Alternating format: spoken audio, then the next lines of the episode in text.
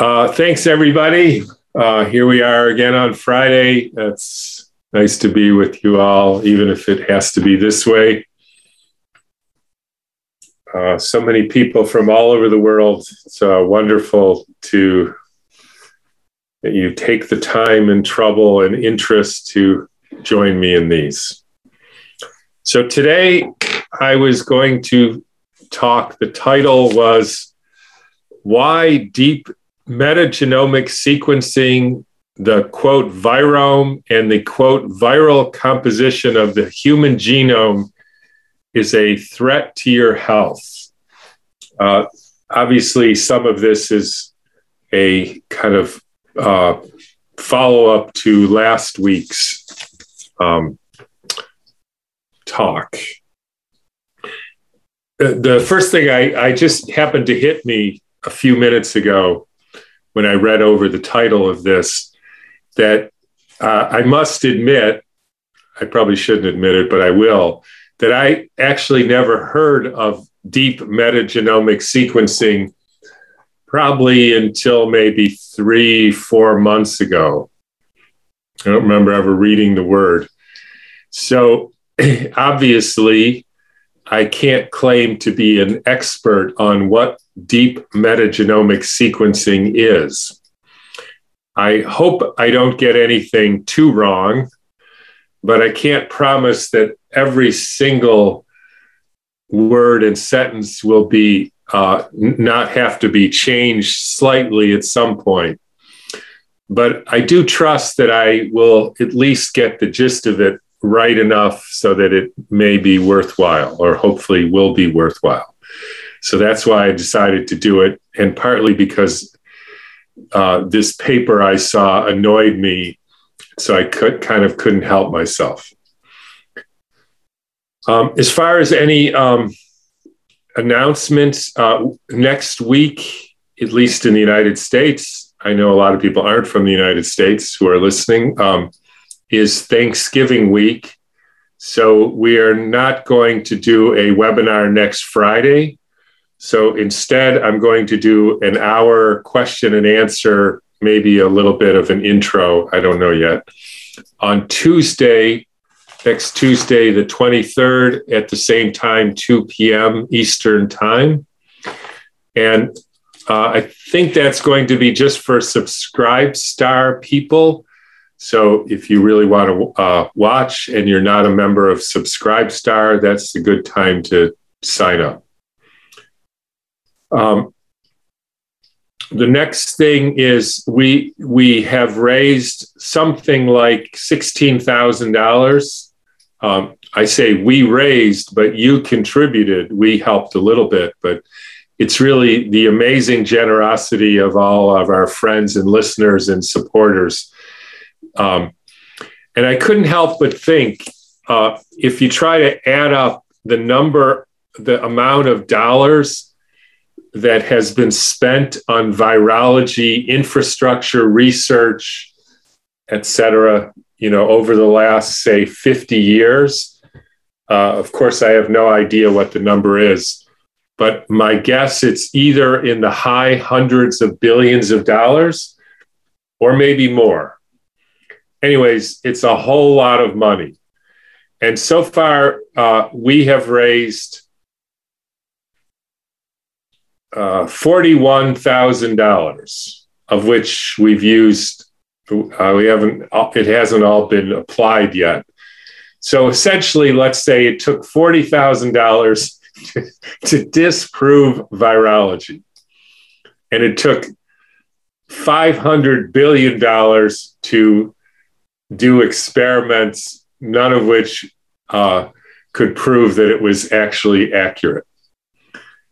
That just goes to show that it's just, I don't know what it goes to show, but it goes to show something that there's something really not right about this. It should take at least a billion dollars to disprove it, but not 40,000 that, you know, some otherwise wealthy people could come up with themselves. Anyways, uh, the third thing is I just finished a part two of the podcast interview with our friend Tommy John. And I would say there was no doubt this was probably the most fun interview that I've ever done and maybe the most interesting. And I believe we're going to we're going to release it next week. And so if anybody uh, yeah, everybody should watch it. The only thing I'll give you a preview is he made me promise that I would watch a movie called The Karate Kid, uh, which I don't even know that I've heard of. And he said that that explains all of this. So that was my homework, not doing these torturous exercises, which, by the way, I am doing. And I go into that in the podcast. So I'll let you watch the podcast and we take it to the next level of of yeah it's just really fun. Everybody should watch it. Okay with that what in the heck is deep metagenomic sequencing and why is it a threat to your health? Um, i have now that i'm an expert i can share my screen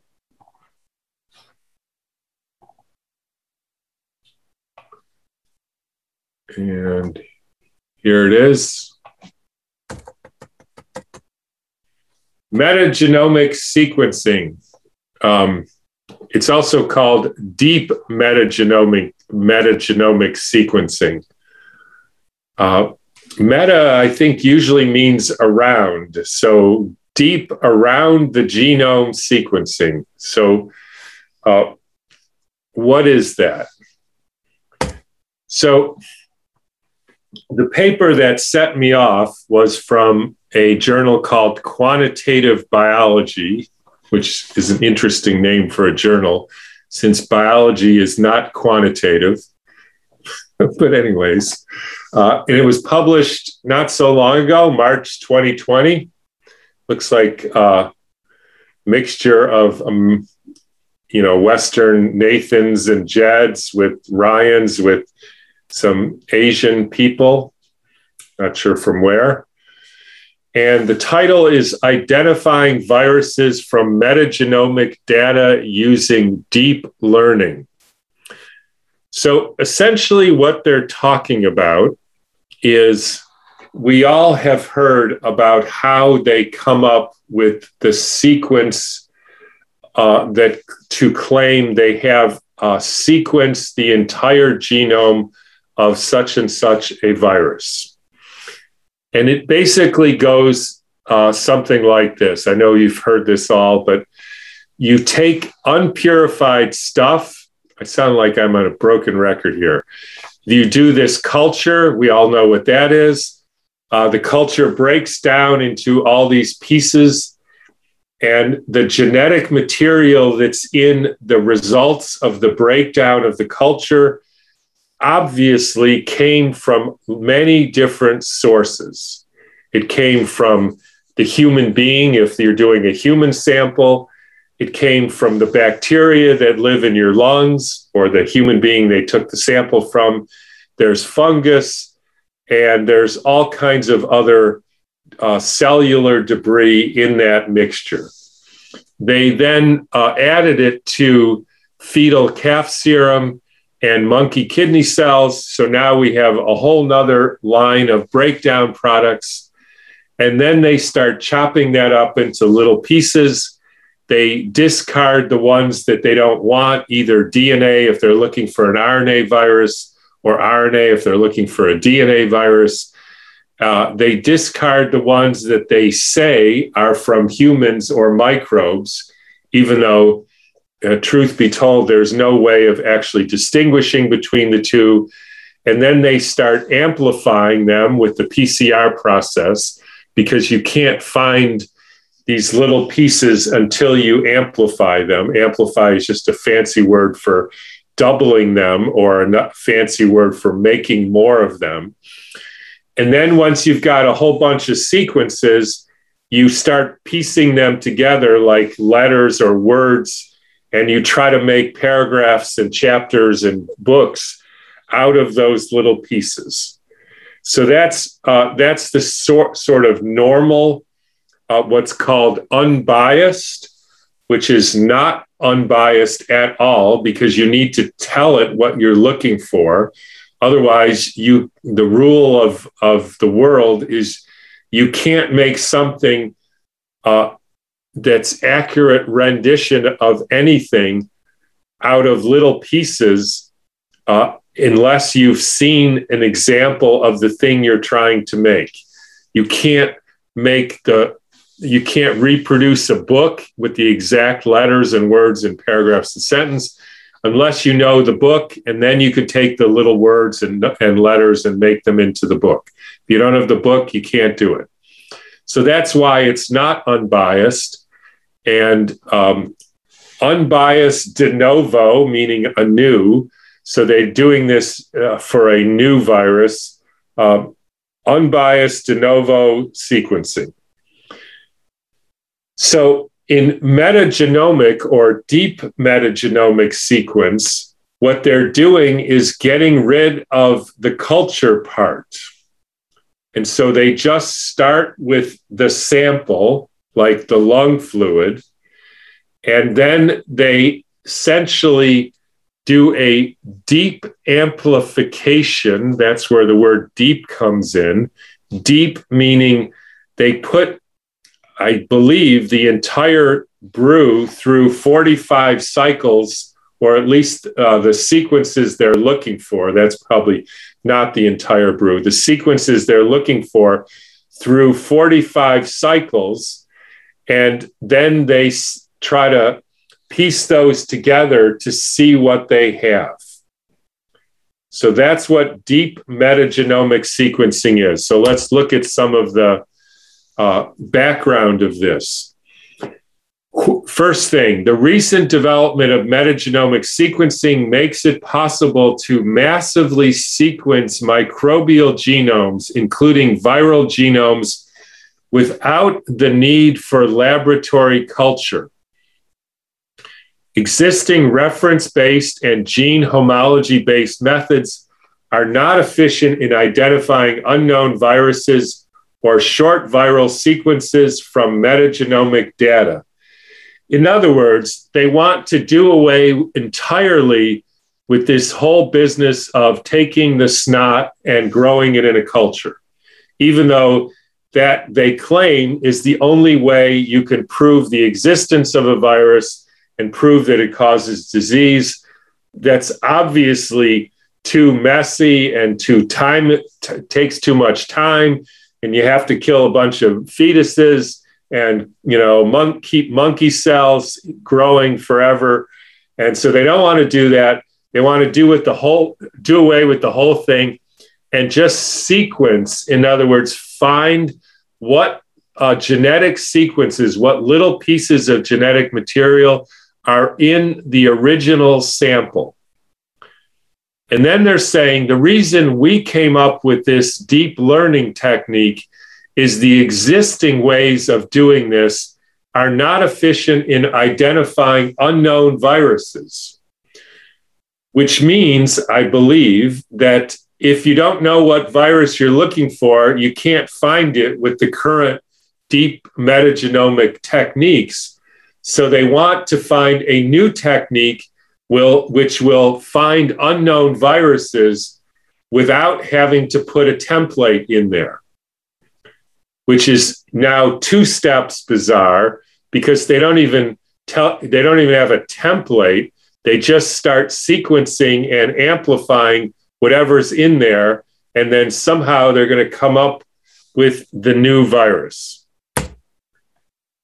So, what do they do? Well, here we developed a reference fee free and alignment free machine learning method called Deep VirFinder for identifying viral sequences in metagenomic data using deep learning.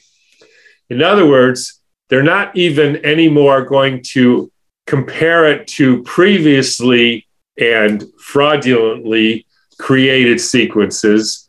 They're not going to create it uh, any sort of uh, compare it to any sort of previously aligned and fraudulent sequences.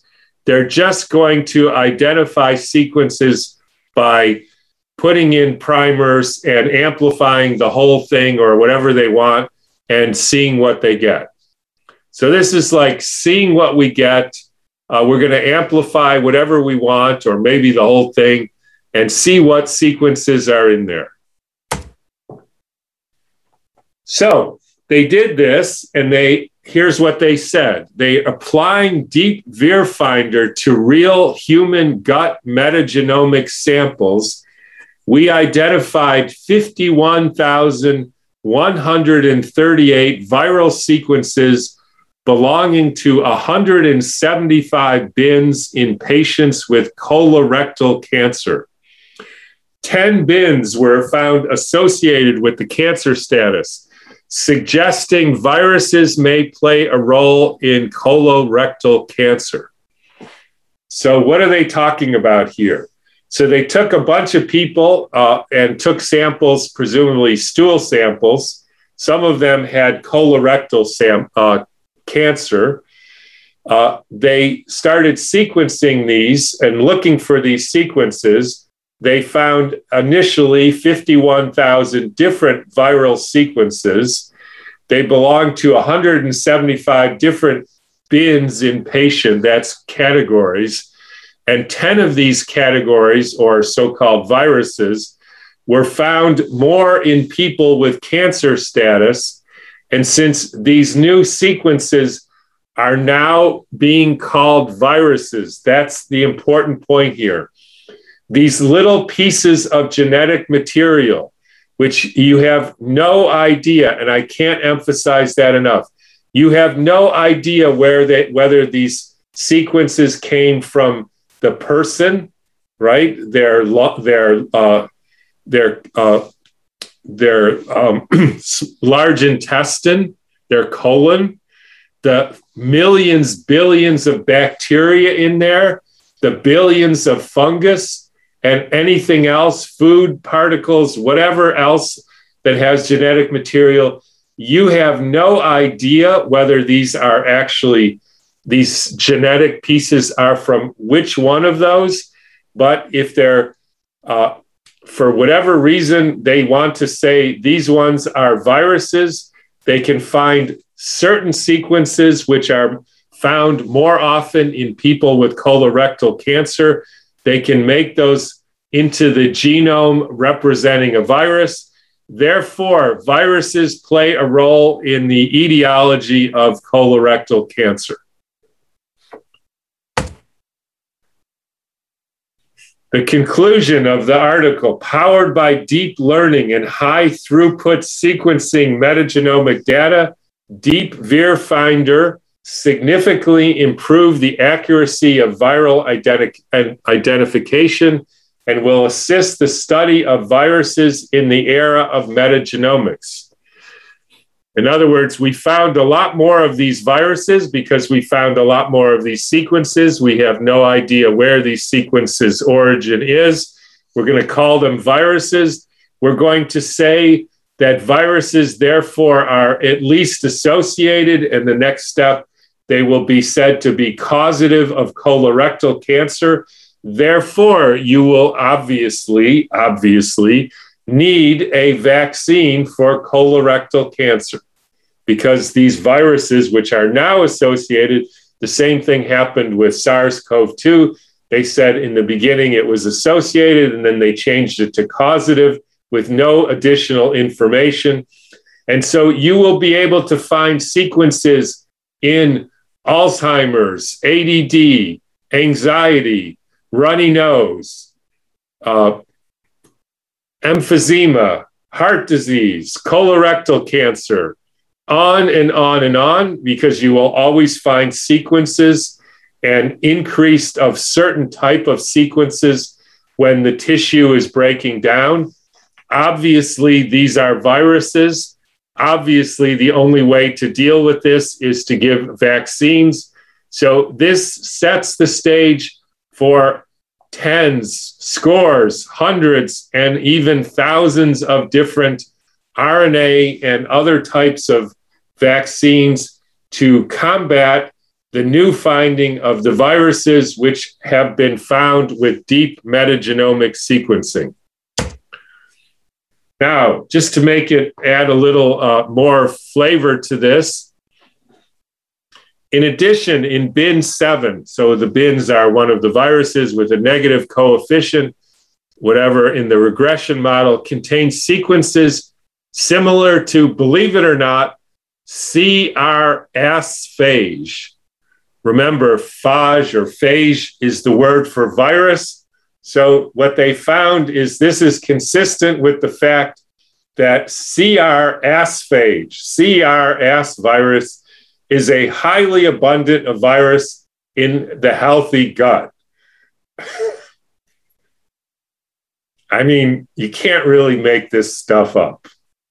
Who would have thought that the most abundant virus or a highly abundant virus in our healthy gut has the illustrious name of S virus? But it does. And I think finally, another interesting one Deep VirFinder is designed for identifying prokaryotic viruses in metagenomics, which is a mixture of genomes from prokaryotic cells and prokaryotic viruses. We note that some metagenomic samples may contain contamination of sequences from host eukaryotic genomes, such as the human genome. You think so we note that some of these samples, which we're calling viruses, by the way, may be contaminated with sequence from such a thing as maybe you. Users who have concerns of eukaryotic contamination should first filter out eukaryotic host sequences by mapping the reads to host reference genomes before applying Deep VirFinder. Now, the problem is there is no difference between eukaryotic, uh, in other words, your sequences, and the microbe sequences. They're all found in both. So this is total nonsense. You cannot get rid of them except or map them or because they're basically the some from the same source.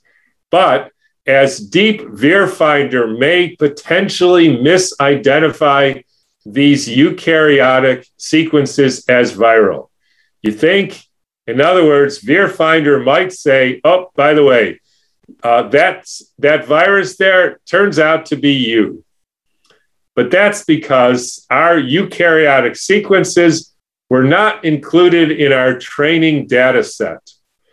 For more complicated reference cases where host genomes are not available, forget about that. Uh, in other words, we couldn't train anybody on this, probably because there is no way to know whether the sequences came from you or the so called virus. And it's just another way of saying the virus doesn't exist, it's just you breaking down. And where this is going to lead is this is going to say, here are all the viruses that make up our virome.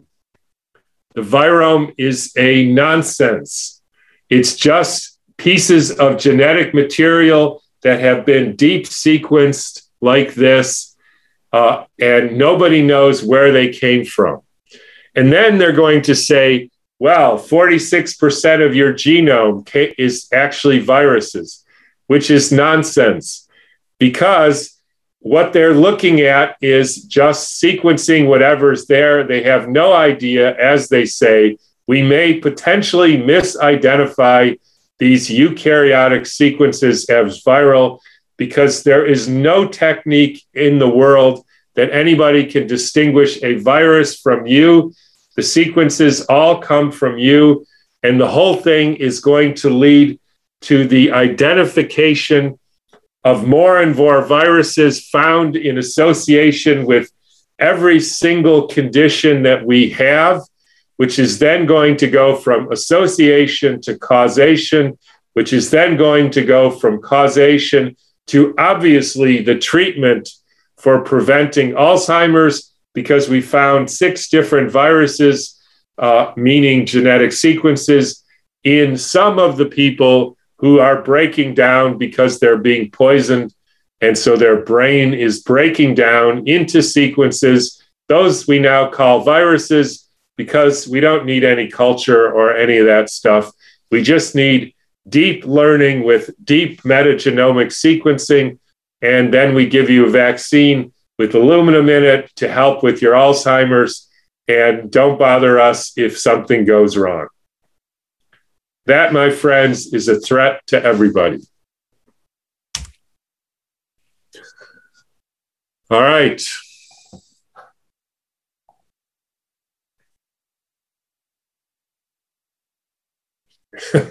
Any questions? All right, here's the questions.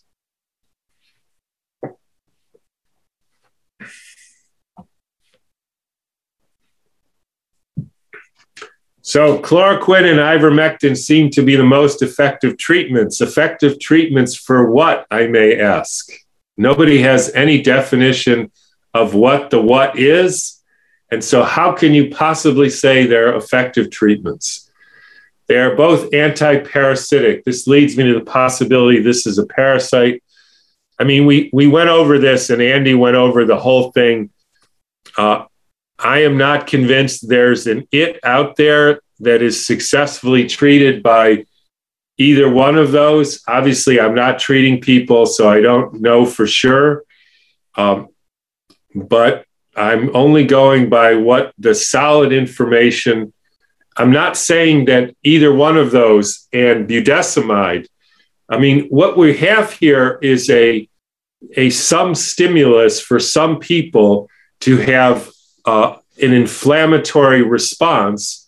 And I wouldn't be surprised. Well, chloroquine is an anti-inflammatory. Budesonide is an anti-inflammatory. Prednisone is an anti-inflammatory. I can imagine uh, that they would uh, mitigate the symptoms. My guess is if we look closely enough, we would find that ivermectin probably is an anti inflammatory or has some similar effect, as is vitamin C, as is detoxifying, as is strophanthus, and a lot of other things. And so uh, I hesitate to recommend otherwise toxic drugs. Uh, for hypothyroidism, I stopped the Armour like three months ago and started taking the thyroid natural glandular. What should I expect in regards to my thyroid levels? The, the first thing I would say is uh, it's, it's better to not expect anything. And, and that goes for just about everything in life. It's a much more efficient way to live to just see what happens and then adjust. Uh, having said that, it is likely that the TSH levels will go up and the T3 and T4 will go down. That doesn't necessarily mean anything. Uh, so I would go by how you feel and how you do and uh, see if you can get your thyroid to come back to life.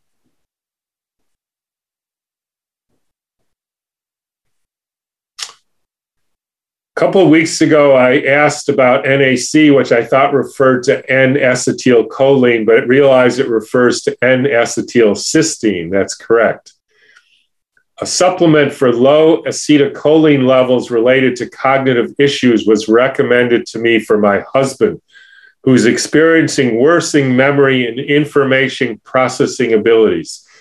What can you share about this? Um, if I was to say, what is the etiology of uh, memory problems? Let's go back to this, just the basic level. I must admit, I go back to a quote. I, it's not, well, maybe not a quote. Let's call it a paraphrase or something, at least I believe I heard from one of my favorite people, a guy named Mark Twain, who I've uh, referenced here before. Apparently he had an amazing memory even when he was like in his late 70s or 80s or something like that. And at one point he was asked, uh, why does he have such a good memory? And I don't know if anybody knows the answer to that, but his answer was, I believe, because I never tell a lie. Now, let's think about that for a minute. Uh, we have these uh, nerves which make connections, and they're much more flexible and plastic, not plastic in the sense of like plastic bag, but they have more plasticity, meaning more ability to change, as does everything, including DNA, than we possibly imagine. But it seems uh, accurate to say that the things that you think and maybe feel and maybe do over and over again, uh, it's a bit like water going over a rock.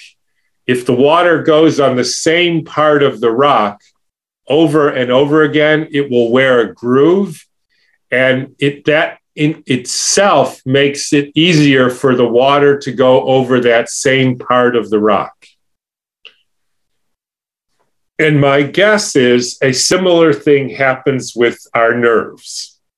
So if we think the same thing over and over again, uh, it wears the pathway, it makes that nerve essentially stronger, whatever that means exactly but it sort of wears a groove in that nerve pathway. And then, as we've all experienced, uh, it's easier to think that same thought over and over and over again. I actually believe that I'm not the first person who's come to that conclusion. I think the quote bad guys are definitely uh, have came to that conclusion, which is why going back to you know Heinrich Himmler or whatever that guy's name was. A lie, you just tell them over and over again. You get them to think the same thing over and over again, and it sort of grooves this pathway, and then it becomes harder and harder to think anything else. So, what is it about lying that messes up your memory? And the way I ended up thinking about this, uh, if I was somebody who wore a tie, which I don't, and let's say I had a blue tie on, and somebody came up to me in the morning and said, What color is your tie? And maybe I don't even remember because I don't remember what. So I would look down and I would say, assuming I'm not colorblind, which I'm not, my tie is blue. All right. So then let's say I meet the guy again later on that day. And for some reason, he says, What color is your tie? Uh, now, I have two choices. Uh, one, if I had said my tie is red because I was lying, and then I, I can't look down and see what color it is because I knew that I lied before and I would have to try to remember that I said red and not orange or yellow or something.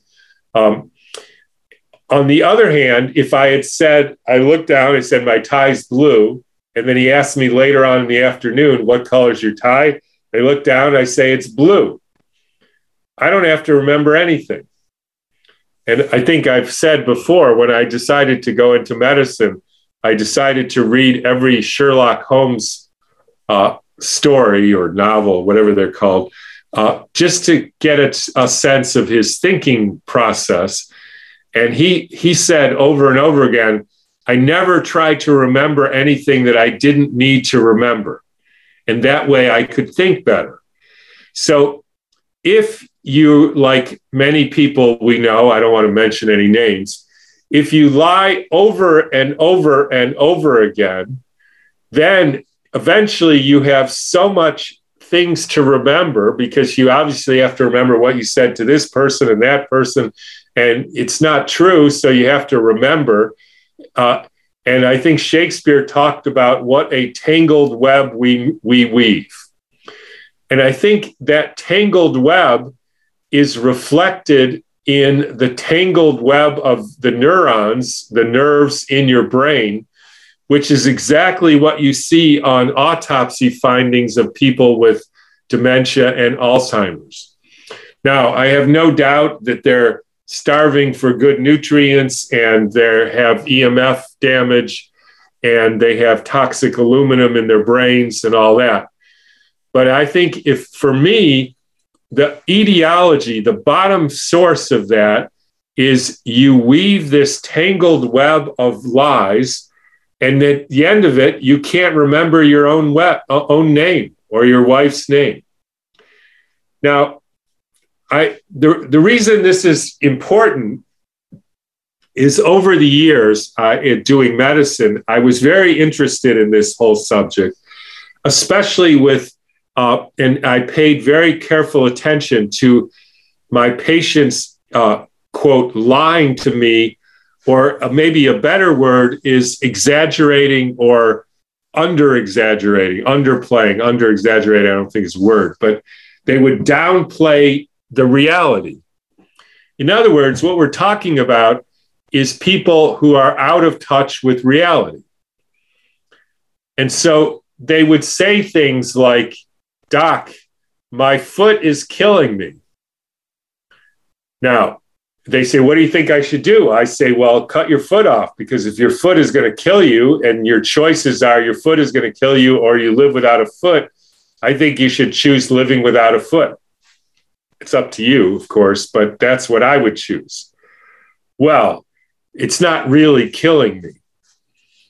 Well, then why did you say that?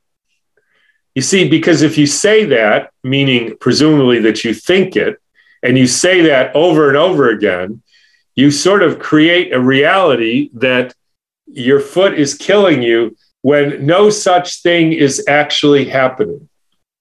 It actually hurts. Now, if you say it hurts, and then I, you could say, when does it hurt? Well, first thing in the morning. Now, some people say it hurts t- all day, every day, 24 hours a day. So, of course, being the smartass that I am, I would say, Did you sleep last night? Yes. How many hours? Four hours. Hardly slept at all. Okay. During those four hours, did your foot hurt? Well, no, I was sleeping. So, why'd you say it hurt 24 hours a day? Well,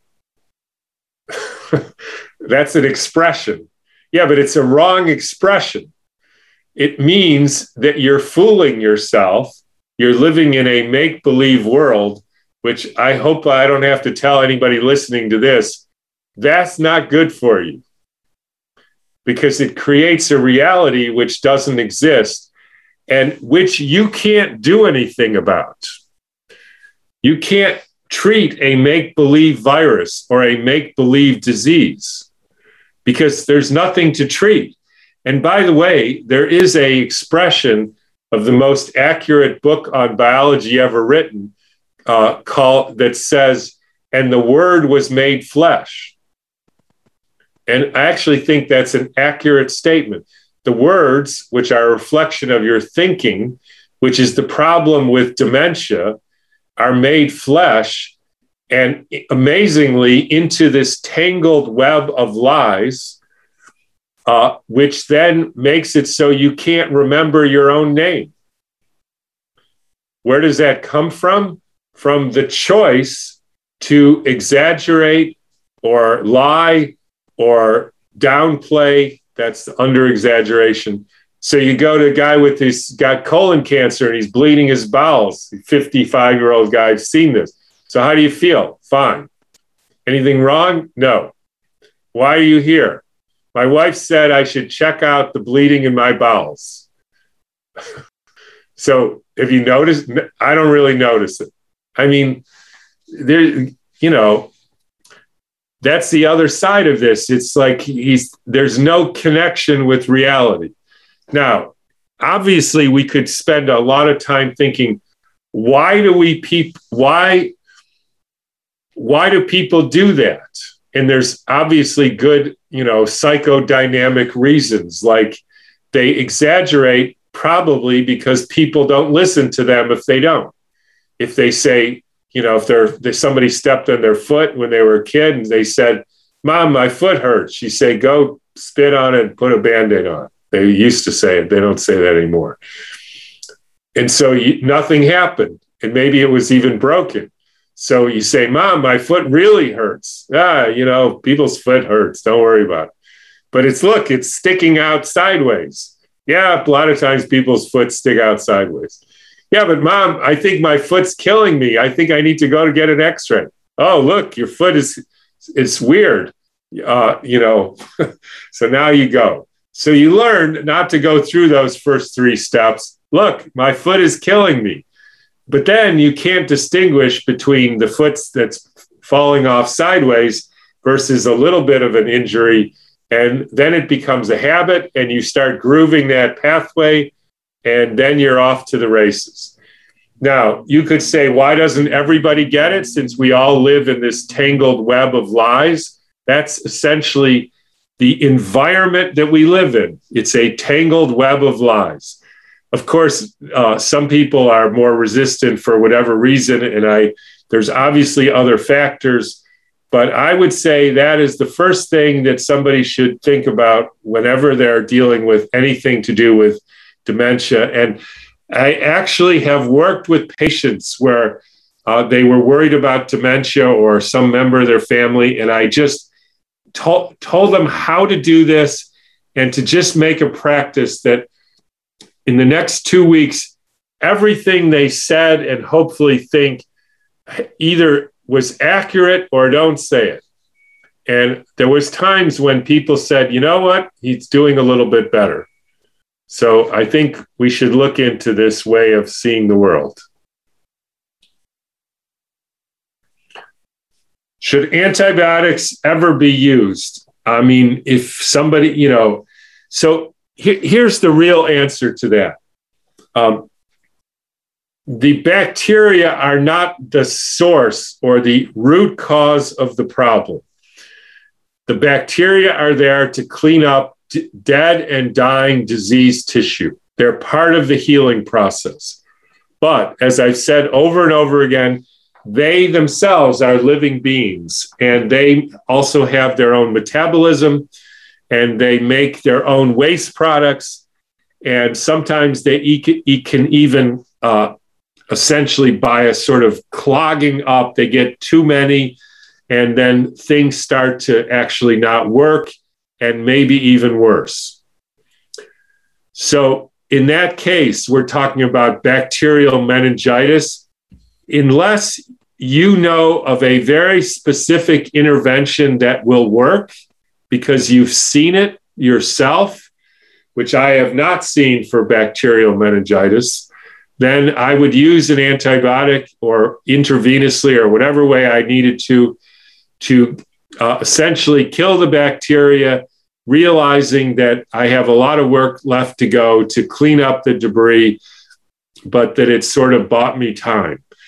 Now, in my 30 some years of practicing, including the ER, this happened, as far as I know, once. And it was a little boy with mastoiditis and I didn't like the situation. And I said he needed to get it drained, which was the main thing. He had a pocket of pus behind his ear in the bone. And they drained it, put him on antibiotics, and we lived to fight another day.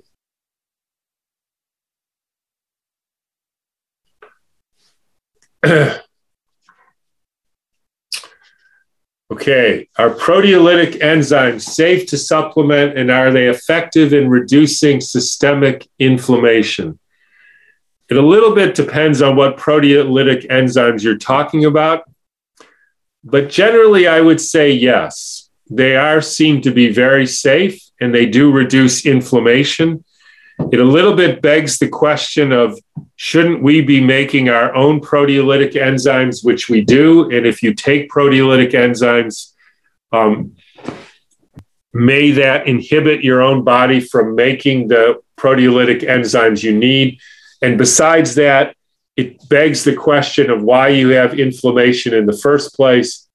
But there is a role in medicine sometimes for giving people temporary relief um, so that you can sort of uh, assess and address whatever else really needs to be treated.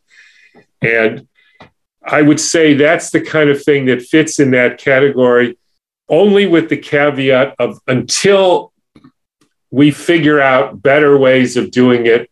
I am now 100 convinced percent convinced there are better ways of doing it, even if I don't know or I don't know anybody knows what those better ways are. I know that they're out there, and for every disease, every type type of inflammation, we shouldn't have to use those. But if it, it's not the worst thing in the world.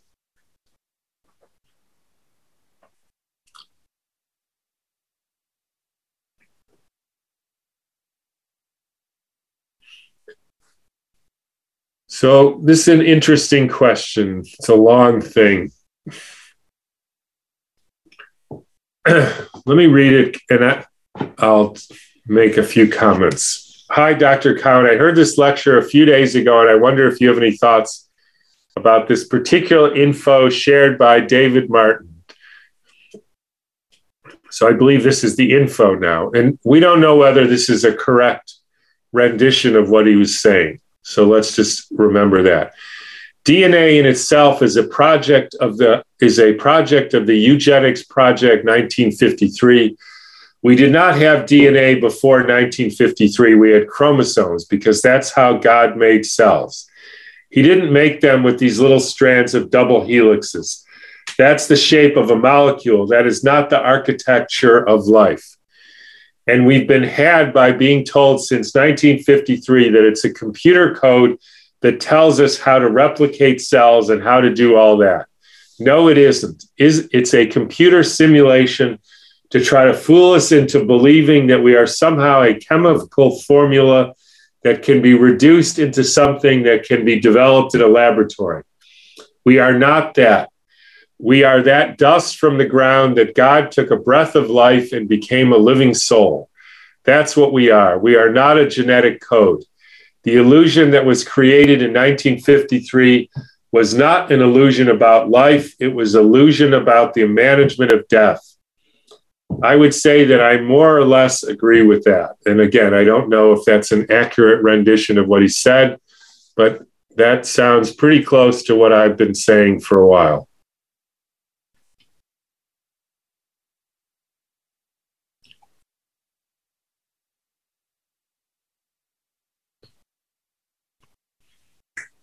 Am I familiar with a study in PLOS called Virulence and Pathogenesis of SARS CoV 2 Infection in Rhesus macaques, a non human primate model of COVID 19 progression?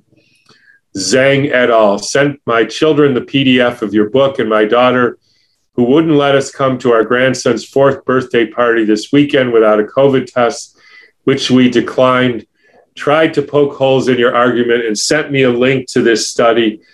The way to deal with all these, if you, I mean, there's no convincing anybody of anything, but when you, I did look at this study, the first thing you go to the methods, they say, how did they find this SARS CoV 2? They did a, a they put it through Vero cells. So already you know they're not working with SARS CoV 2 at all. This is the same fraudulent virology that everybody does.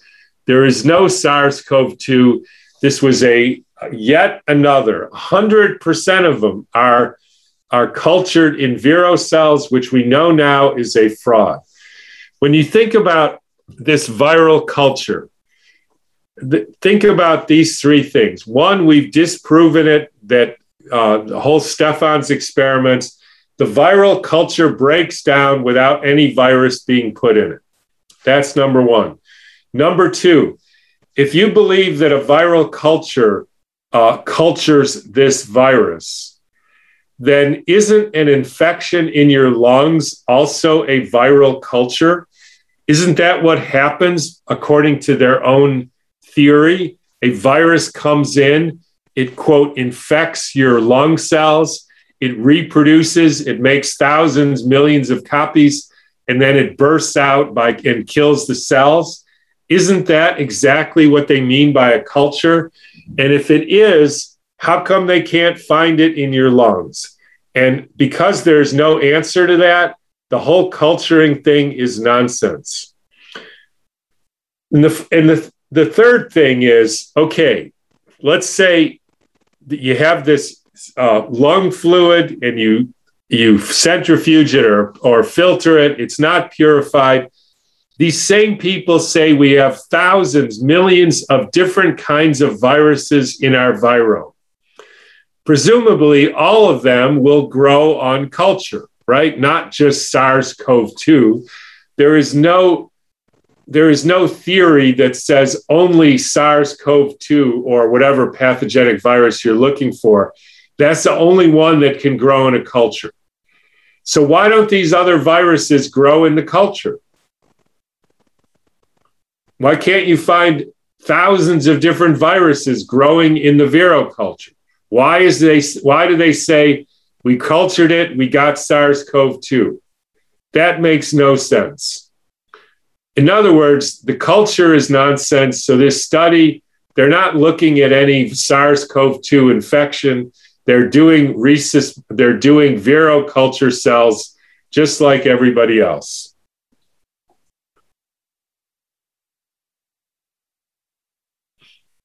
So when some people say, since genetic diseases don't exist, what do you think causes Down syndrome?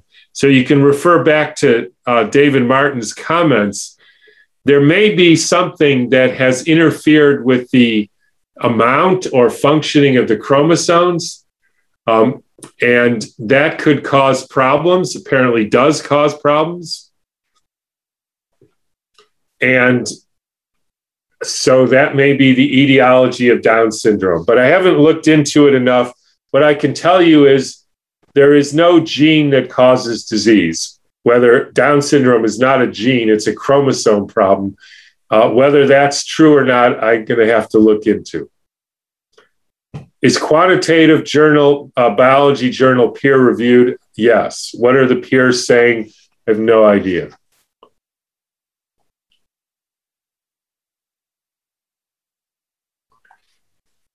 My girlfriend is newly pregnant. Luckily, I convinced her to do a home birth. However, she is insisting on getting ultrasounds, and I'm worried about it. What are the effects that ultrasound can have on a fetus?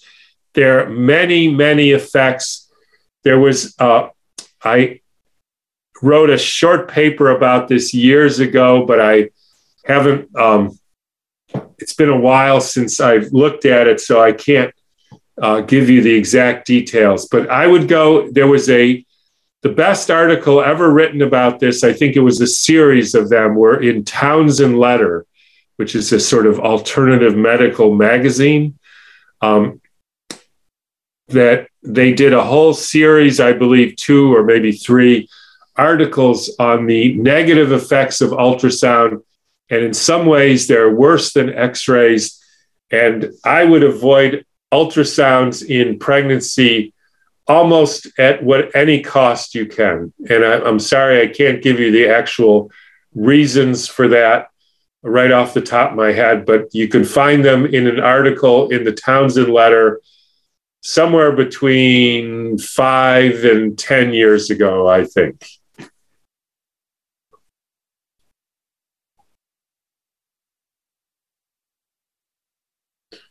Why are people sick? Because there's fear at best and social dis- distancing and stuff in the air and injecting with poisons and horrible food and worry and social disintegration. And I could go on and on. That shouldn't be confusing at all. Could I elaborate a little about antivirals? What are they and what are they supposed to do and what are they really doing in the human body? Uh, so you have to understand where they get the concept of an antiviral. In order to, to understand that, you have to get understand the concept of a virus. You prove the existence of a virus and prove that it causes disease by putting unpurified stuff in a culture and the culture breaks down and they say that's the virus. If you put some substance or some anything in the culture and it doesn't break down as much or into as many particles, then that's called an antiviral.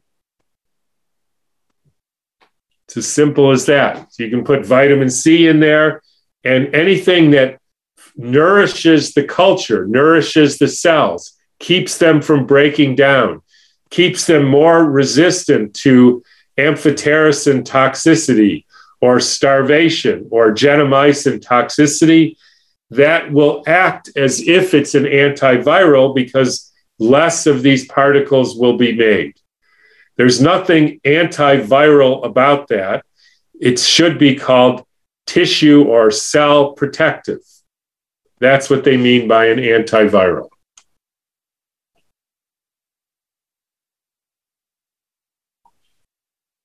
Do I believe the symptom of hypoxia or low oxygen is from the same cause? Same cause as what? I'm not sure what you mean, but it's basically either from messing with the oxygen in the air or messing with our mitochondrial function, which happens through all different kinds of poisoning and heavy metals and electromagnetic field toxicity, and probably emotional and psychological factors as well then you can't use oxygen and then you get hypoxic.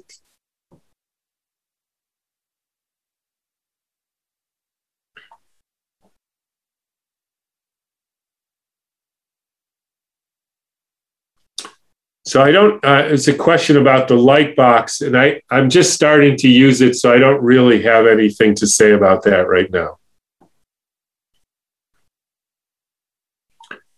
What do you have to say about scoliosis for helping children with this diagnosis?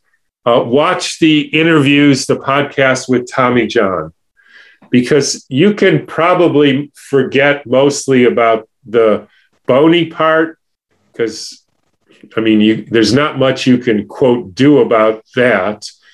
But the bones follow the muscles, and that follows the energetic patterns. And if you get yourself strong uh, in the way that he's describing, I my guess is you'll never have a problem with scoliosis. And I think one more